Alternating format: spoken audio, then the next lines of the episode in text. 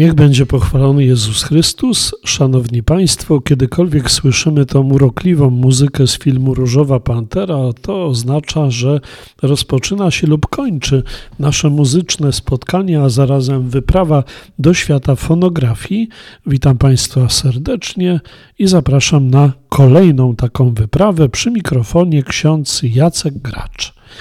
Proszę Państwa, lockdown to jest coś co no nie za bardzo wspominamy miło. Y, lockdown to jest też coś, czego chyba nie zapomnimy do końca życia, chociaż my w Polsce tego prawdziwego zamknięcia w domu, gdzie nadzoruje i pilnuje nas wojsko, nie przeżyliśmy. Inaczej było w wielu krajach Europy Zachodniej, a także w Stanach Zjednoczonych. I płyta, którą najpierw chciałem Państwu zaanonsować, to płyta, która co prawda została wydana dokładnie w połowie listopada minionego roku, ale sprzedaje się w tej chwili po obu stronach Atlantyku i w wielu krajach jak ciepłe bułeczki. Na okładce tej płyty mamy zdjęcie wybitnego muzyka gitarowego, jakim jest Eric Clapton, który oczywiście w takiej swojej tradycyjnej y, teksasowej koszuli w kamizelce siedzi i gra na gitarze akustycznej. Płyta nazywa się The Lady in the Balcony, to zresztą będzie miało y, swoje wielkie znaczenie. Lockdown Sessions. To właśnie y, najnowsze dzieło tego wybitnego amerykańskiego gitarzysty. Przez wielu gitarzystów rockowych jest nazywany bogiem gitary. Eric Clapton, jak się przekonuje, nie marnował czasu w pandemii, bo wyszła i ukazała się nowa płyta tego legendarnego muzyka. Na razie mamy krążek, mamy winyl i płytę kompaktową. Być może ukaże się również y, ten koncert niezwykły na nośnikach Blu-ray i DVD. Y, bo mamy już kilka takich zresztą próbek z tego koncertu, chyba pięć takich nagrań widziałem na wideo, bo cały koncert zresztą był nagrywany za pomocą kamer filmowych. Nową płytę Boga Gitary wypełnia 17 utworów, które Eric Clapton nagrał z pomocą sprawdzonych współpracowników. Grają z nim Nathan East na gitarze basowej śpiewa, słynny Steve Gadd na perkusji i Chris Stanton, który gra na instrumentach klawiszowych.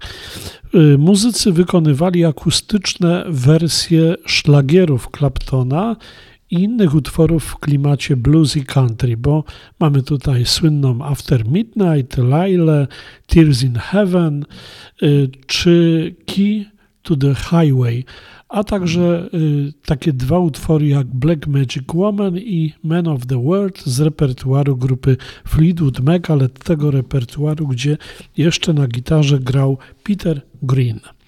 Y, pomysł na te lockdownowe sesje pojawił się w wyniku odwołanych koncertów, które miały odbyć się w maju ubiegłego roku w słynnej londyńskiej Royal Albert Hall.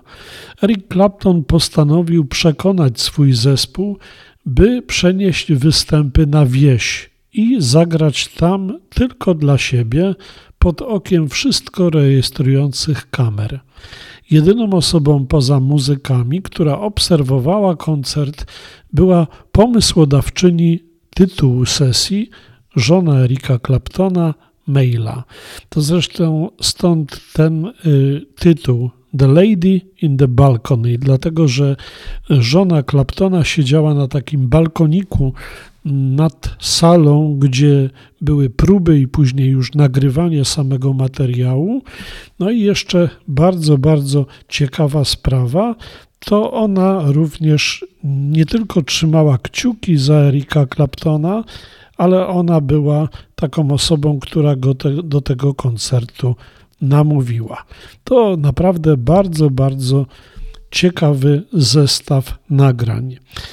W dużej mierze e, ten e, akustyczny set został pomyślany jako Amplag 2, bo trzy zaledwie utwory zostały wykonane na gitarze elektrycznej, a resztę to e, wszystko zostało nagrane w wersji akustycznej. Eric Clapton zresztą już nagrał jeden koncert w formie unplugged, czyli bez prądu i była to słynna y, sprawa koncertu, który został nagrodzony nagrodą Grammy. Y, w efekcie powstało coś więcej niż zestaw oczywistych greatest hits, mianowicie to jeden z najbardziej intymnych i autentycznych występów w karierze słynnego Claptona. Wspomnę, że po tym jak muzyk i kompozytor grał w grupie Yardbirds do 1963 roku, to później Eric rozpoczął karierę jako profesjonalny muzyk, współtworząc różne zespoły i z powodzeniem nagrywając solowe płyty. Wysprzedawał także koncerty na całym świecie i był wielokrotnie nagradzany. Mógł również liczyć na uznanie dziennikarzy, ale przede wszystkim zdobył status legendarnego gitarzysty. Ja Państwa zachęcam do posłuchania i zakupienia sobie tej płyty. Myślę, że to jedna z najlepszych w ogóle płyt Erika Claptona i to jest pierwsza propozycja na ten tydzień. A druga y, jest następująca, mianowicie na okładce płyty znajdujemy malowidło pięknej dziewczyny, taki kolczyk w prawym uchu widać. No i pięknie wpatrzone y, oczy w brązowym kolorze, ale ta twarz jest zasłonięta przez taką jakby y, grupę prostokątów. Na każdym z tych prostokątów jest coś napisane. Oczywiście na pierwszym to jest nazwa wytwórni płyty, na drugiej mamy y, zespół muzyków, którzy za tą płytą stoją, a więc zespół Modo Antico pod dyrekcją Federico Marii Sardeliego i także skrzypek solowy Federico Giuliano. Mm, I mamy jeszcze taki napis Antonio Vivaldi, bo jest to muzyka Antonia Vivaldiego, no i nazwa płyty Los Concertos for Anna Maria. Y, co to jest? Proszę Państwa, to jest bardzo ciekawa sprawa, bo to y, utwory, które są rekonstrukcjami kompozycji y, Antonia Vivaldiego zawartych w zapiskach uczennicy tego kompozytora, która nazywała się Anna Maria della Pieta. Do naszych czasów przetrwały tylko partie skrzypiec solo. Y, wspomnieć należy, że Anna Maria della Pieta była członkinią słynnej orkiestry z Sierocińca, gdzie Vivaldi był odpowiedzialny za wychowanie muzyczne. Rekonstrukcji brakujących części, a więc partii pozostałych instrumentów, dokonał włoski dyrygent Federico Maria Sardelli i on zresztą dyryguje muzykami pod batutą Modo Antico, bo tak się nazywa właśnie ten zespół. Y, Anna Maria della Pieta, y, jej dokładna data urodzenia nie jest znana, ponieważ Anna Maria była sierotą z sierocińca w Ospedale della Pieta w Wenecji. Sierociniec ten powstał w celu wychowania dziewczynek przydatnych społeczeństwu. Niemowlęta były wrzucane przez tajny otwór, ledwie dla nich wystarczająco duży. Po raz pierwszy ten otwór został zrobiony, takie swoistego rodzaju okno życia, w 1696 roku. Nadano jej imię temu niemowlęciu Anna Maria.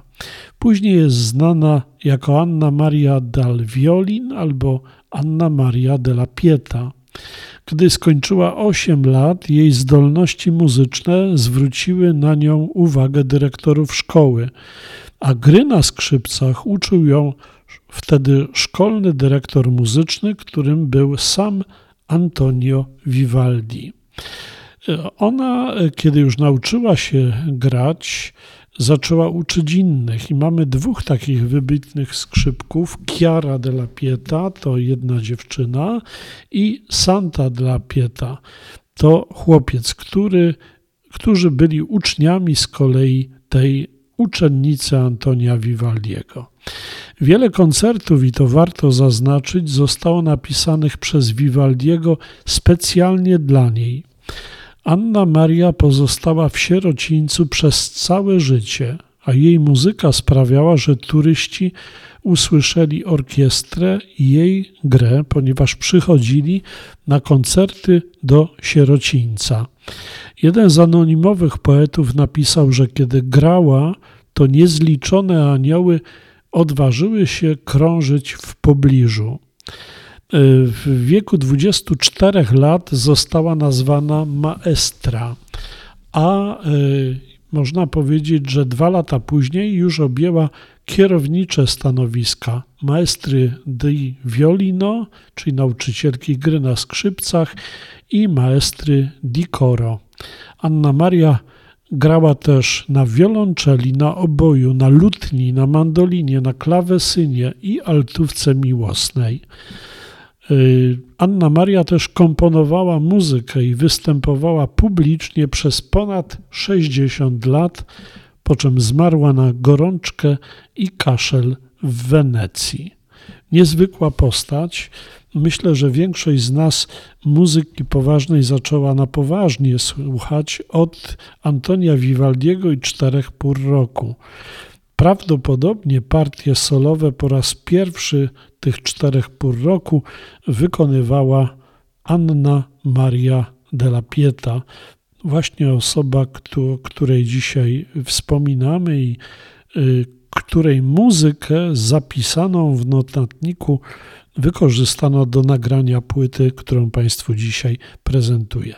No to jest naprawdę niesamowita postać i bardzo, bardzo ciekawa, łączona z Antonio Vivaldi. No więc zapraszam Państwa na posłuchanie i kupienie sobie dwóch płyt. Pierwsza to koncert Unplug zwany y, w ten sposób Lady in the Balcony Lockdown Sessions Erika Claptona, a druga płyta to Lost Concertos for Anna Maria Antonia Vivaldiego. Okładki tych płyt znajdą Państwo m.in. na linku do mojego podcastu, a także na linku zamieszczonego na stronie diecezji bielsko-żywieckiej. Warto sobie tych dwóch płyt posłuchać, a ja jak zawsze zachęcam również do ich zakupienia. I to tyle na dzisiaj. Dziękuję Państwu za uwagę. Mam nadzieję, że spotkamy się za tydzień, a ja poproszę teraz różową panterę, aby jak zawsze ona to czyni, zakończyła nasze muzyczne spotkanie.